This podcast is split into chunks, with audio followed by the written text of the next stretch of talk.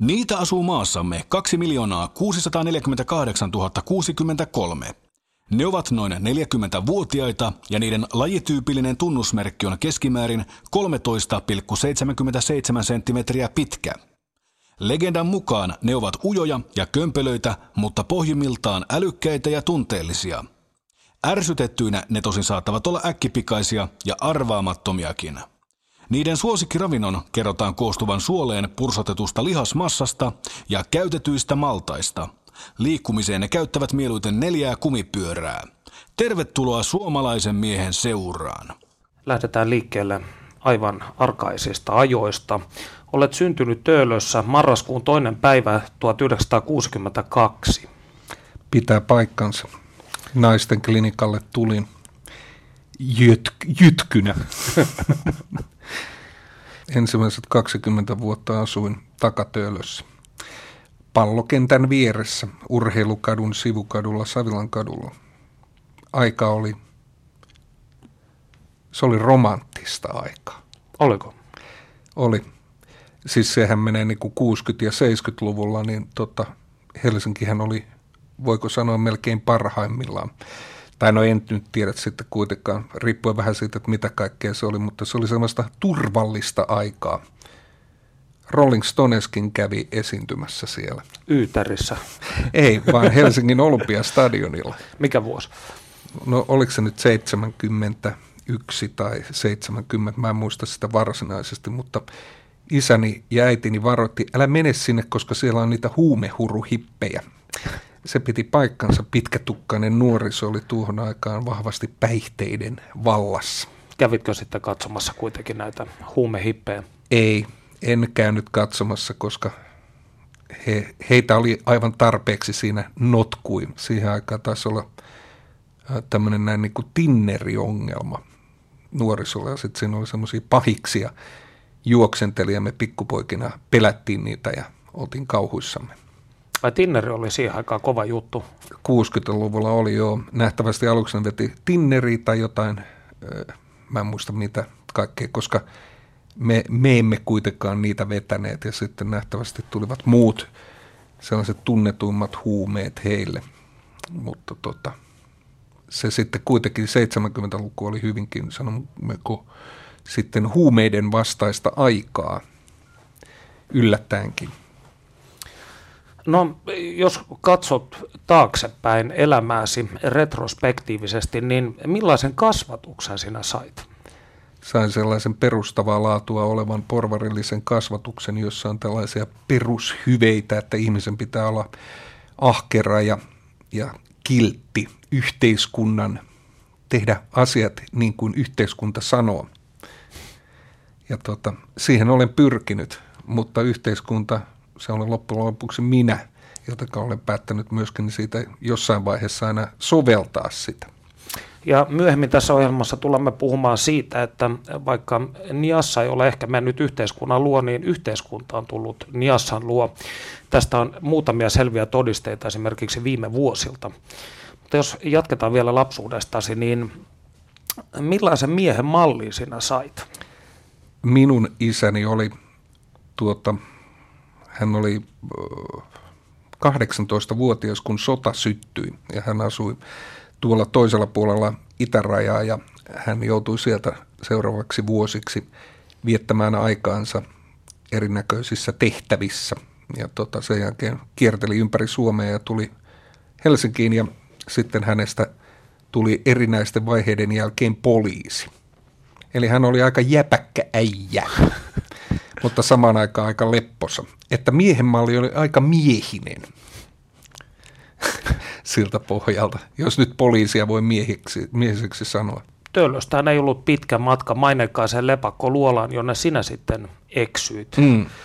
Vuosi oli 79, silloin oli pari vuotta oli tapahtunut musiikillisesti kaikkea mielenkiintoista, eli myös sama aika oli niin kuin valtaisa tämmöinen diinarikulttuuri ja sitten oli punkkarikulttuuri – joka oli siis semmoista todellakin undergroundia, että sitä ei oikeastaan näkynyt missään, että hyvä punk-ystäväni Panda asui pari kortteli päässä, mutta vasta myöhemmin sain tietää, että hän asui, koska hänellä ei ollut ta- tapana hengailla vilttitakki-diinareitten äh, hampurilaisravintolan ääressä. Silloin joskus ei seitsemän oli hupaisa, kun katsottiin, että tulee niin kuin Chevy Vani tuli Töölön Carrossin eteen ja sitten kaikki oli sillä diinarit, makea auto.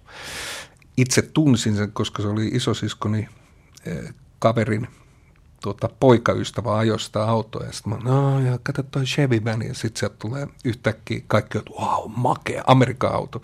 Sitten sieltä tulee neljä nahkatakkista miestä, The Ramones, jotka tulivat sisään Töölön karossiin. Ja, ja tota, siinä vaiheessa saluunassa oli hiljaista. Pahiksia ei näkynyt missään, mutta tota, se oli hupaisaa sitten kuitenkin niin kuin itse tiesi jo, että Ramonesin ja dikkasi heidän musiikkiensa kovasti. Tämä Vaikka, oli siis ku, legendaarisen kulttuuritalon keikan aikaa käsittääkseni. Joo, olikohan sitten työväentalo vai kulttuuritalon keikka, joka tapauksessa kaksi keikkaa he tekivät peräkkäisinä vuosina Helsingissä. Mutta se oli, se oli punk-rockia ja en ole tuon päivän jälkeen ollut enää samanlainen ihminen. Eli tämä oli siis kosminen kokemus, joka muutti tietoisuutta. Mm, tietyllä tavalla he tulivat ulkoavaruudesta. Silloin, silloin Suomessa ei ollut paljon ulkomaalaisia ja ei varsinkaan erilaisia ihmisiä. Eli silloin kun oli esimerkiksi joku etyk, niin mikä oli mahtavaa, kun näkyi isoja autoja ajavan ja oli jotain tota, presidenttejä ja muut vastaavia, tai sitten oli jotkut EM-kisat yleisurheilussa, niin ne olivat jättiläismäisen suuria asioita. Kuuntelet suomalaista miestä. Tämä on lepakon perintö.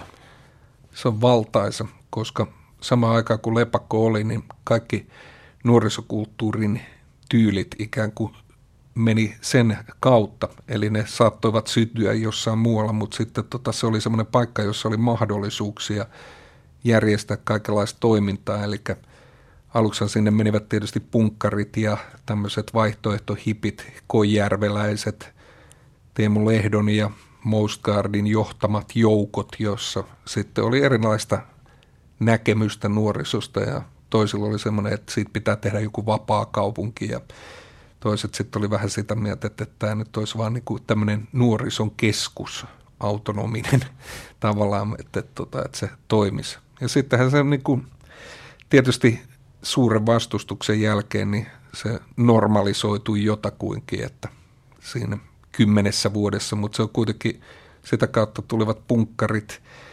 diinaritkin, rock'n'rollin ystävät alkoi järjestää siellä juhliin sitten sen ensimmäisen diinibuumin jälkeen ja siellä oli, järjestettiin sitten hardcore punk bileitä. Tietysti suomalainen speed metal klassikko meininkejä oli siellä, tota Metal Massacret, joo. Ja sitten tota, tietysti suomalainen hip-hop-kulttuuri, se liittyy vahvasti, että se oli semmoinen paikka, johonka... Ja reivit. Se, niin, kyllä, ne tulivat sitten niin kuin tätä myöten myös. Ja siinähän sitä oli, että siitä, siitä tuli niin kuin semmoinen paikka, jota katsottiin vähän niin kuin nyr, ynseesti aluksi, mutta tota, sitten kuitenkin tajuttiin, että tuo on sellainen nuorisopaikka. Ja sitten siellä tietysti aloitti Radio City, joka mullisti tätä radiomaailmaa ja itse asiassa sille tielle jäin. Jos vanhoja lehtileikkeitä lukee, niin Lepakollahan oli aika kehno maine, mm. ainakin alkuun, niin miten sinun isäsi, joka kuitenkin oli virkavallan edustaja, niin suhtautui siihen, että poika pyörii tällaisessa huumeluolassa? No ehkä hänellä oli, hänellä oli semmoinen muistaakseni tämmöinen yksi – yksi tota, ohje minulle, että, että tota, mene vaan, kunhan et joudu minun kanssani tekemiseen. Pidin kiinni siitä huolen, en joutunut hänen kanssaan tekemisiin ja yllättävän hyvin pysyinkin poissa poliisien kirjoista ja muista vastaavista. Että. Mitä sinulle jäi käteen punkista? Punkista jäi käteen se idea siitä, että tota, asioihin voi itse vaikuttaa, asioita voi itse tehdä, eli tee se itse on se idea. Ja sitten ylipäätänsä se, että niin kuin tärkeämpää on tehdä asioita ja tota, kuin vain niin kuin ajatella, että tätä ei nyt voi tehdä, koska tämä ei ole nyt tarpeeksi. Että jos jotain ideoita tuli, jos joku asia oli mielenkiintoinen ja hauska, niin sitä alettiin heti tekemään.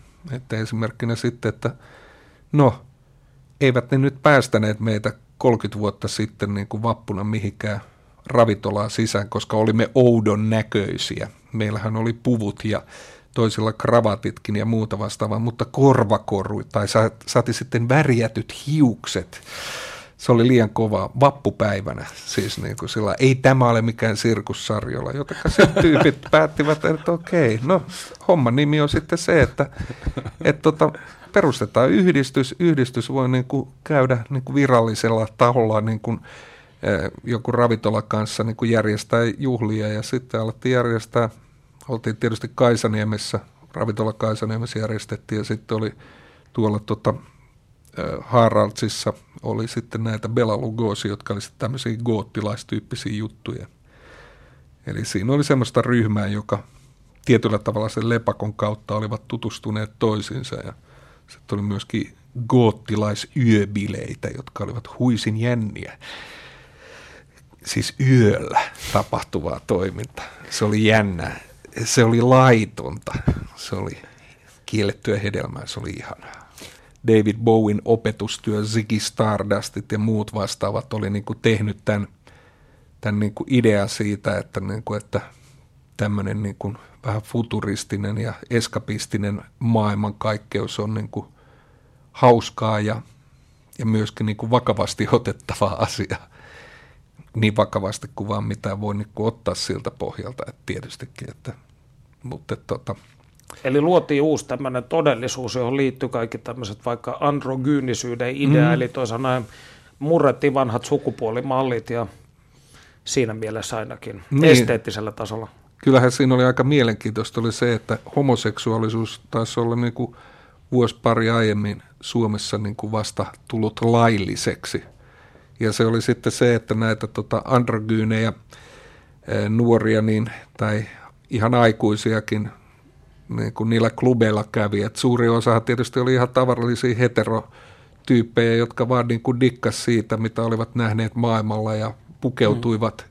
Ja halusivat niin kuin bilettää hyvää musiikkia, että sen sijaan, että oltaisiin dikkautu jotain Einiä tai Hands Up Babyä tuolla noin. Eli siinä oli myöskin niin kuin se, että mitä tapahtui muualla, että sen myötä tuli niin kuin tämä elektroninen funkki ja musiikki ja tämä kaikki niin kuin tapahtui siinä 80-luvun alussa, että, että ne Englann, Englannin kautta niin kuin tulivat, mutta myös New Yorkin kautta tämä tämmöinen tämmöinen tota, meininki. Ja tietysti myöskin Saksa, että Kraftwerk oli niin, kuin niin vaikuttava olemus, että sitä koko kuvaa ajatellen, että siitä se kehittyi se, niin kuin se jonkinlainen niin sanottu ideologia.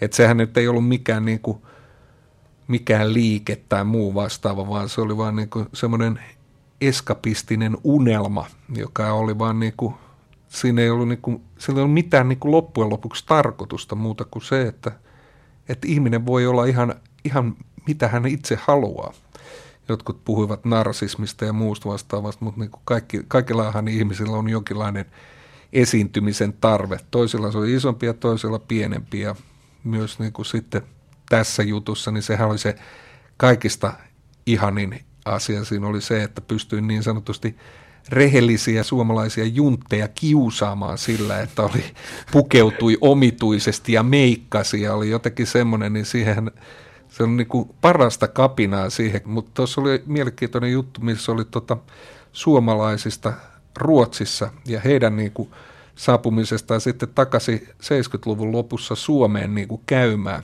että kun oli Gulo Blow vaatetta ja oli vähän niin kuin hiukset oli pidemmät ja makeet kledjut, niin täällähän oltiin heti sillä että turpaa, että tuommoisia homoja nämä kaikki ruotsalaiset on, niin periaatteessa me oltiin sitten vähän niin kuin samanlainen ryhmä, että, niin kuin, että, että, niin kuin, että vittu mitä homoja täällä näin, niin kuin, että mitä tämä on. Niin kuin, justiinsa tällaisia asioita, mutta sitten yhtäkkiä vaan niin kuin, tyypit tajus, että, niin, että eihän noin lähde edes tuohon mukaan, että eihän tästä saa edes tappelua, että tämä on vaan tämmöinen juttu.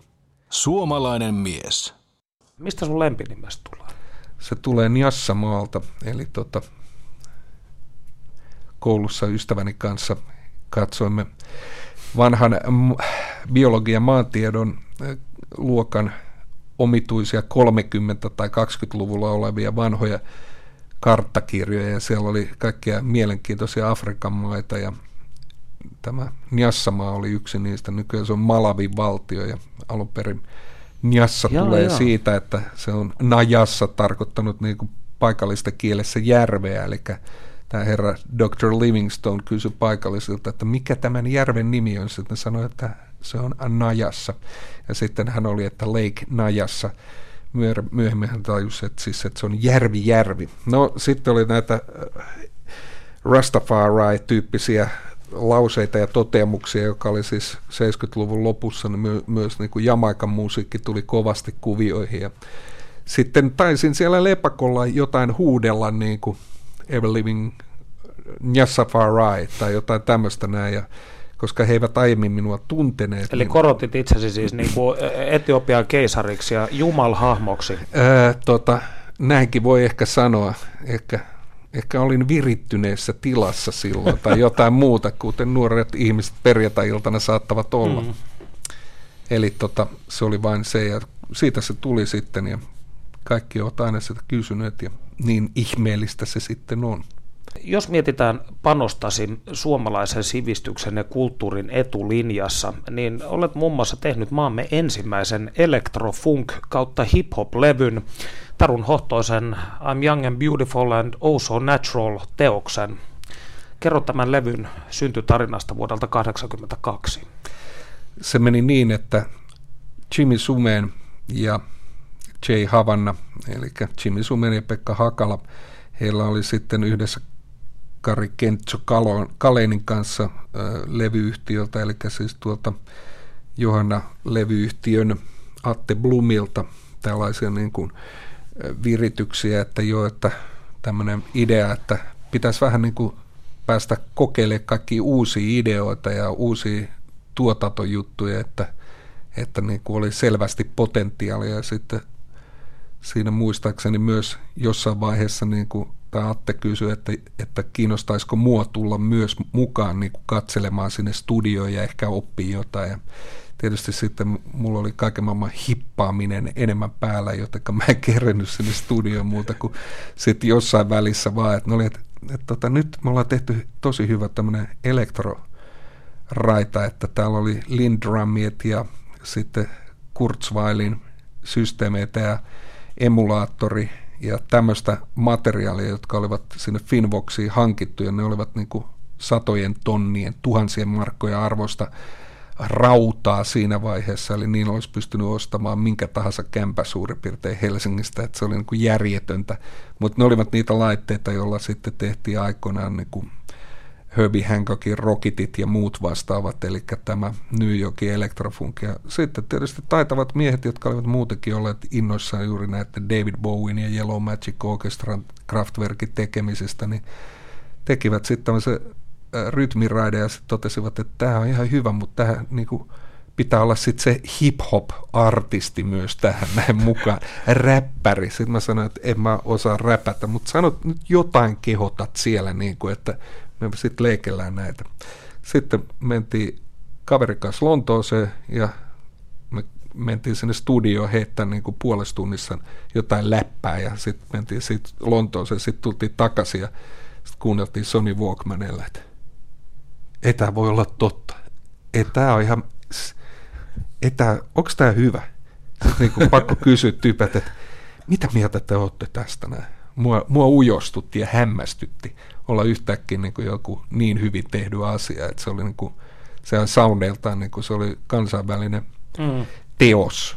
Että tota, oma osuuteni oli tietysti sitten siitä ehkä sitten se jarruttava osa siinä, siinä että tota, siitä olisi voinut tehdä ehkä vähän paremmankin niin kuin vielä ajan kanssa, niin kuin vähän miettien niin kuin sitä puolta ja myö, myös niin kuin sitä hip-hop-artistin meininkiä, mutta samaan aikaan oli niin kuin kaikenlaista muutakin tekemistä, että sitten samana pari kuukautta myöhemmin niin mut pyydettiin sitten mustaparati-yhtyeeseen laulamaan ja se oli sitten ihan samaan aikaan käsittämätön meininki, että se 83 oli semmoista niin kuin outoa aikaa.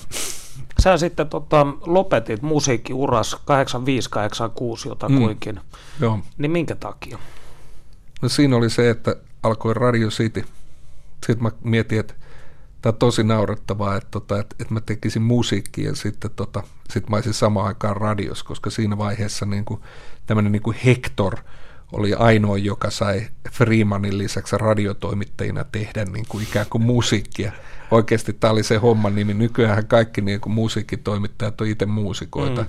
Mutta siinä vaiheessa sit mä ajattelin, että tämä menee nyt vähän tämmöiseksi niin kuin oudoksi. Sitten mä päätin, että okei, että tämä on hauskaa tämä radiohomman tekeminen, että katsotaan tätä niin kauan aikaa kuin sitä kestää.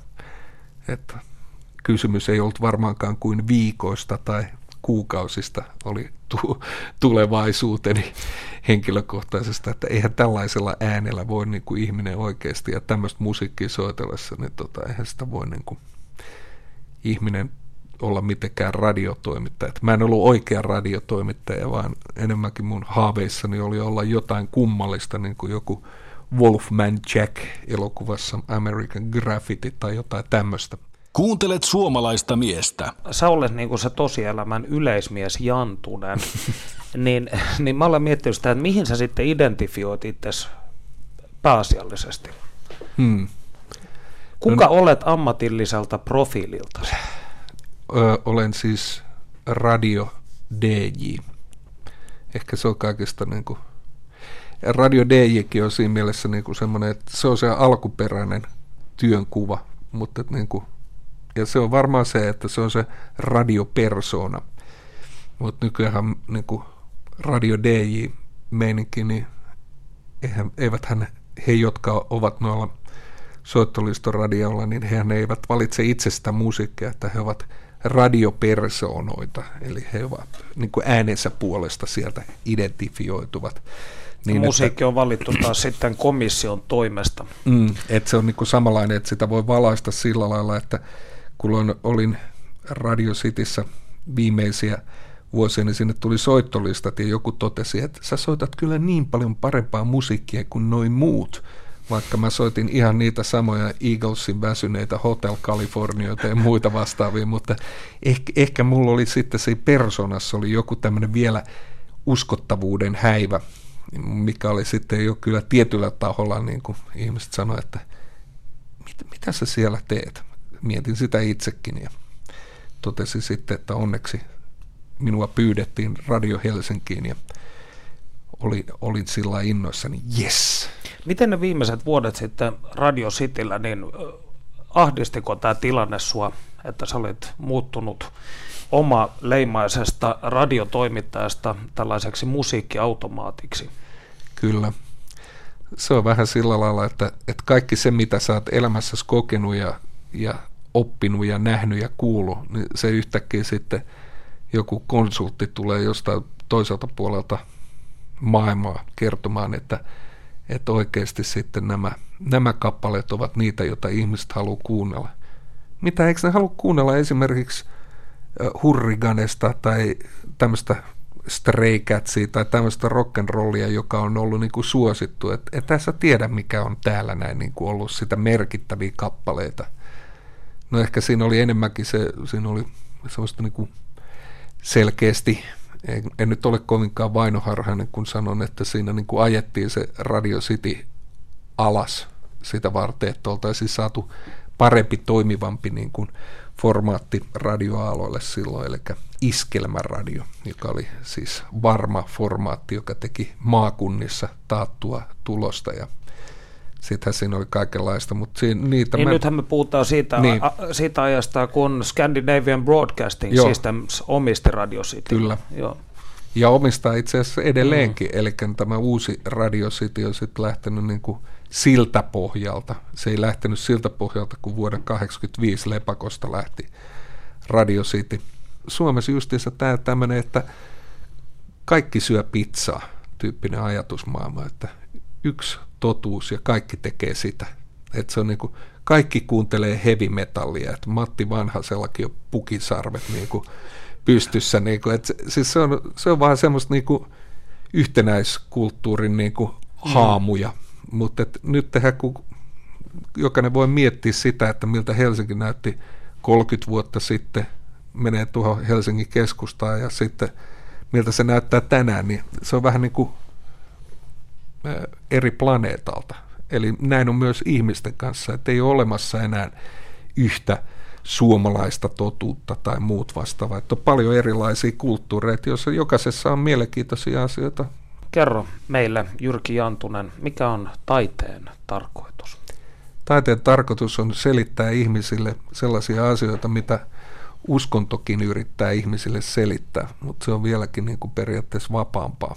Mutta se toimii niin kuin samaan aikaan myöskin niin kuin yhteiskunta yrittää sitä aina kahlita sitä taidetta, mutta se, sitä ei pysty kahlitsemaan, koska se niin kuin tulee ihmisestä sisältäpäin ja hänen kokemuksistaan ja näkemyksistään, eikä, ja taide yleensä parhaimmillaan on jotain semmoista, missä oivalletaan aina joku uusi asia, siinä avata, avataan ihmisen mieli, että jokainen, jos haluaa miettiä, että että mitä taide oikeastaan on, niin sitten kannattaisi mennä Amsterdamiin katsomaan Vincent van, Vincent van Goghin tota, eh, pers, perspektiivi tai se koko työt, kun ne on siellä yhdessä paikassa, niin sitten sitä huomaa yhdessä kohtaa, kun yhtäkkiä hänellä räjähti päässä.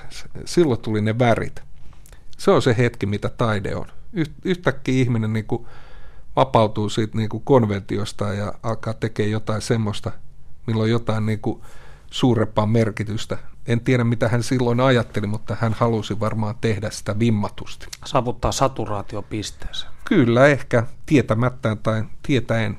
En tiedä, kuinka paljon ihminen voi tiedostaa, mutta Tätä... Eli toisin sanoen sä sanoisit, että taide on ihmisen matka itsensä luo ja tietynlainen, voisiko sanoa, itse realisoitumisen prosessi.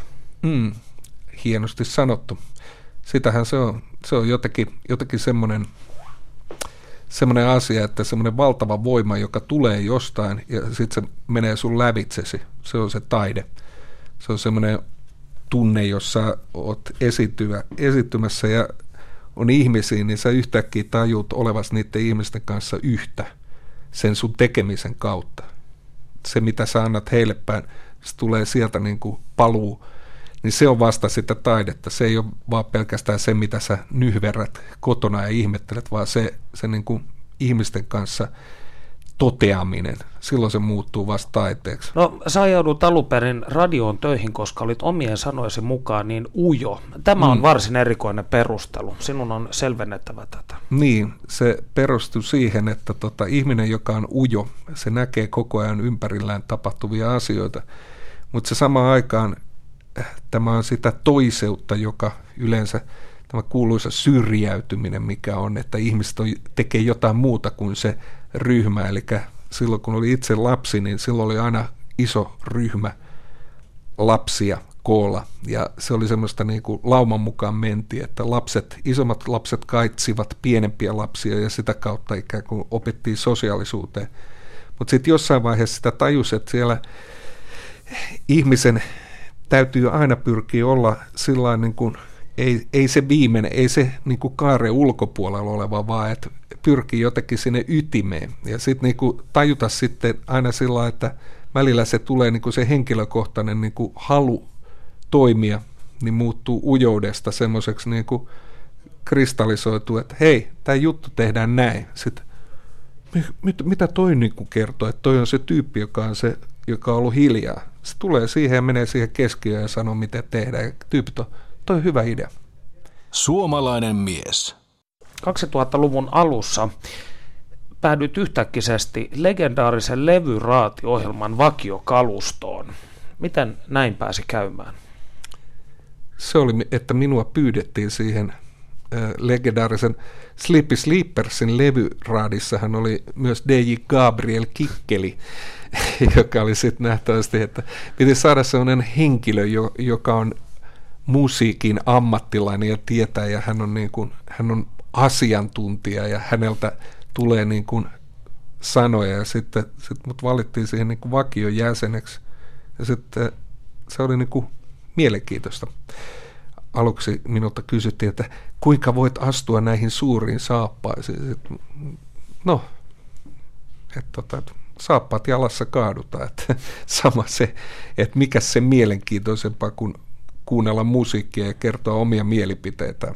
Et se, niin kuin, sitä ennen oli tehnyt myös popkomissio-ohjelmaa, jossa olimme Silvia Moodikin ja Mikaela Metson kanssa erilaisia asioita ruodimme. Se oli yö, yöaikaan johonkin kadotettu ohjelma, josta eivät sitten ihmiset, suuret massat tienneetkään, mutta sitten tulin yhtäkkiä ihmisten olohuoneeseen ja, ja se saattoi järkyttää monia.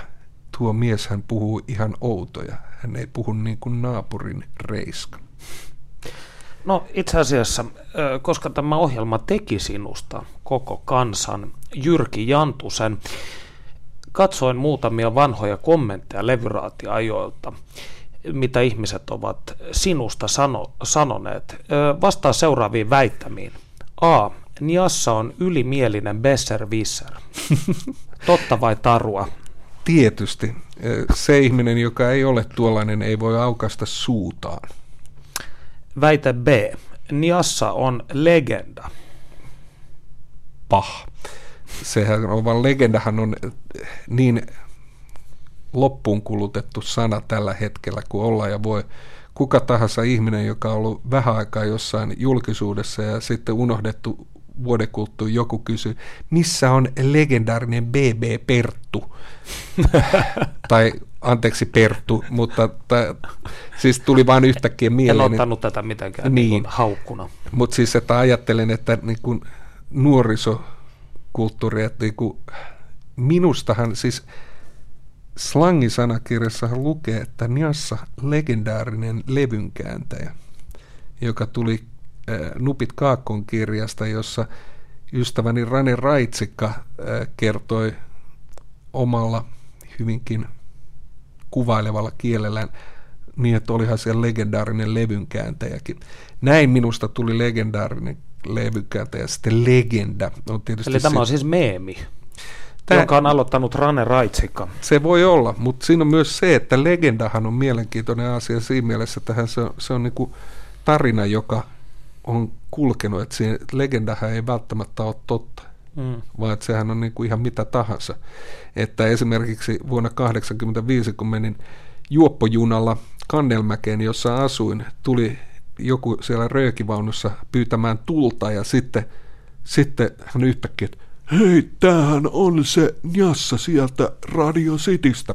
Sitten toinen kaveri sanoi, ei se ole se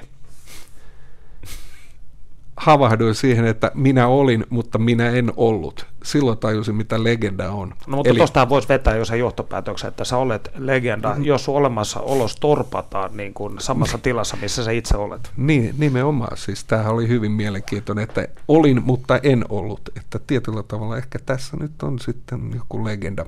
Viimeinen väite, kohta se. Niassa on ärsyttävä stadilainen. Mitä sä, tar- mitä, mitä sä tarkoitat tuolla noin jutapöksy, hei? Kuuntelet suomalaista miestä.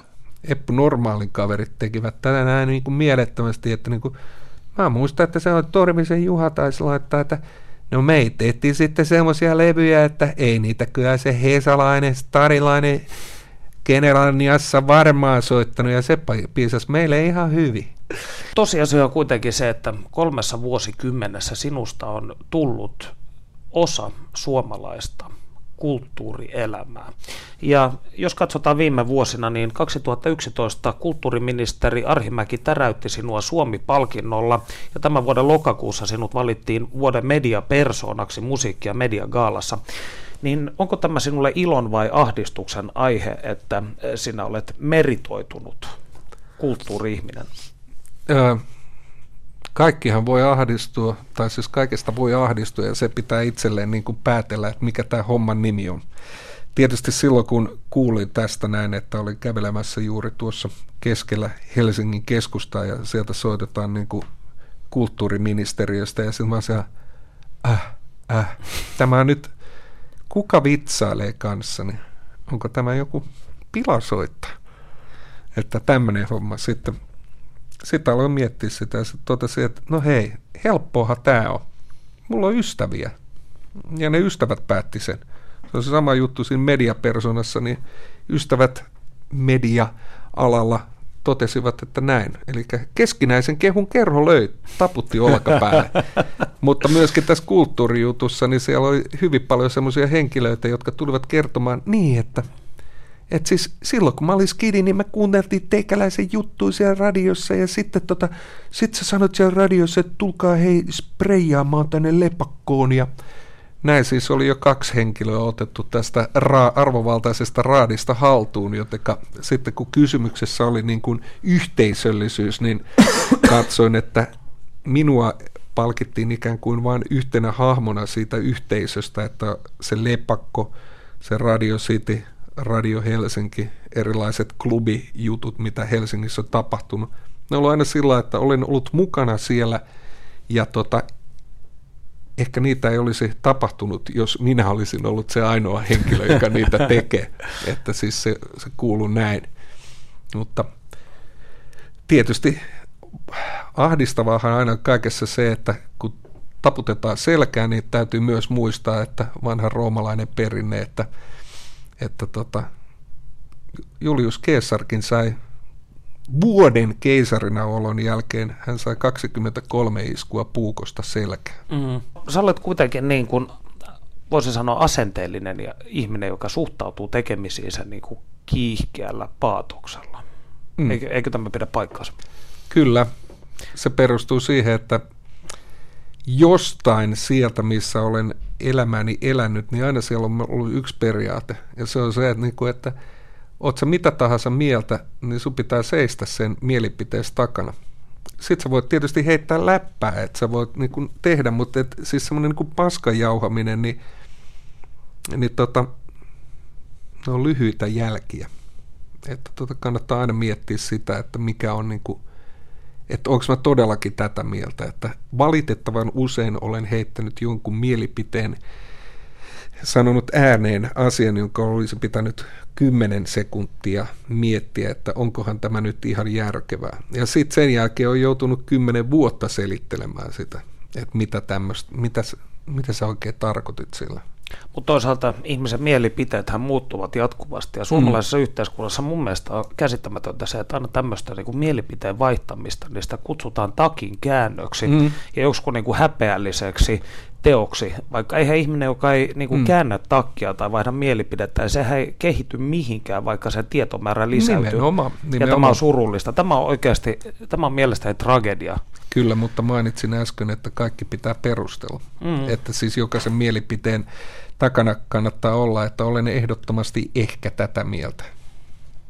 Tai siis, että mi, miten sä nyt alat laittaa niitä sanoja minun suuhun, niin enhän minä ole tuollaista sanonut. Mutta siis, että totta puhut, että siis se, että tilanteet muuttuvat, että liikenne on vapaa, Randolph totesi aikoinaan. Sulla on kuitenkin tämmöinen eetos tai tendenssi, että sä olet pyrkinyt niin kuin vaikuttamaan suomalaiseen yhteiskuntaan, niin mikä vuonna 2012 sinua korpeaa eniten suomalaisessa elämänmenossa? Hmm. Ehkä eniten se, että tota, semmoinen muiden ihmisten syyttely, koska siis jokainenhan tekee sen, mihin itse pystyy. Et ne, jotka ei tee, niin ei niitä, nyt niin pidä välittää, mutta siis ylipäätänsä tämä tämmöinen niin kuin, tällä hetkellä semmoinen, niin kuin, että me ollaan sitä tai me ollaan tätä. Ei me olla yhtään mitään muuta kuin sitä, mitä me tehdään joka päivä. Eli siis tämä tämmöinen niin kuin joku haikailu johonkin menneeseen tai jotain tällaista näin, niin tota, että et se semmoinen niin kuin mielen heikkous, että tota, joskus aikoinaan performance-taiteilija Leo Bassi totesi hienosti, että, että jos tämmöinen niin kuin alkukantainen neandertaalin ihminen tulisi tänne ja katsoisi tätä meidän toimintaamme ja meidän niin kuin lähtökohtaisesti kyvytöntä jan, janhamista meidän sellaista, niinku, sellaista niinku, kaikki on liian helppoa, niin hän kivittäisi meidät kuoliaaksi. Ihan vaan siitä su, suuresta raivosta, että niin. et, et, et, mikä teillä on? Teillä ei ole sapelihammastiikereitä täällä näin. Millä te pädette olevanne niin kuin suuria metsästäjiä? Et siis, et jotain kannattaa aina lähteä sinne metsään kaataa. Sinulla on aikuisuuden portteja koputteleva tytär. Mm. Niin millaisen, voisiko sanoa, eetoksen olet pyrkinyt hänelle välittämään? Olen pyrkinyt välittämään hänelle sellaisen eetoksen, että minä olen sinun isäsi, minä en ole aivan samanlainen kuin kaikki muut isät, ja tota, että ö, ajattelen muista ihmisistä aina niin kuin sillä että heissä on jotain hyvää.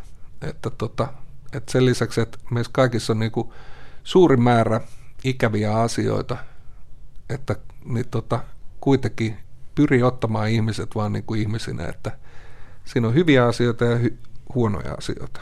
Että tota, mutta et, et mieti, mieti niitä hyviä asioita, koska sen jälkeen kun sä hyväksytty toisen ihmisen hänen hyvien tekojensa mukaisesti, niin se toinen ihminen käyttäytyy sua kohtaan hyväksi, hyvästi. Et mulla on ollut paljon semmoisia kavereita, joista osa on jo kuollut, jotka on ollut niin kuin tehneet valitettavia asioita, niin kuin tappaneet ihmisiä ja kaikkea tämmöistä.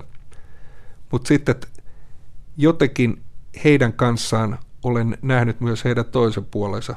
Eli koska olen ollut heille ystävällinen, he ovat todenneet, että tämän kaverin kanssa ei tarvitse tehdä näitä julmuuksia ja päättömyyksiä ja idioottimaisuuksia, vaan tämän kaverin kanssa voi olla oma itsensä. Ja näin, näin jos ihmisten kanssa niin kun on, että kunnioittaa toisia ihmisiä, niin silloin saa myös itse kunnioitusta. Eli Ekke Homo, kuten suuressa kirjassakin tavataan sanoa. En ole, tuon minä taisin kyllä hypätä yli. en ole sitä niin, mutta siis et, siltä pohjalta sovitaan vaikka näin. No mikä on tärkeintä, mitä olet oppinut suomalaiselta naiselta? Hmm. Että tota, kannattaa olla mies. No mitä sinulle tulee sitten mieleen sanaparista suomalainen mies? Hmm. Aika, monenlaisia, aika monenlaisia karva, karvaisia kavereita on. ei, ei voi muuta todeta. Siis, että ei, ei ole olemassa sellaista kuin suomalainen mies. Että heitä, heitä on monta mutta ei yhtään juuri suomalaista miestä, että, että siltä pohjalta. Suomalainen mies.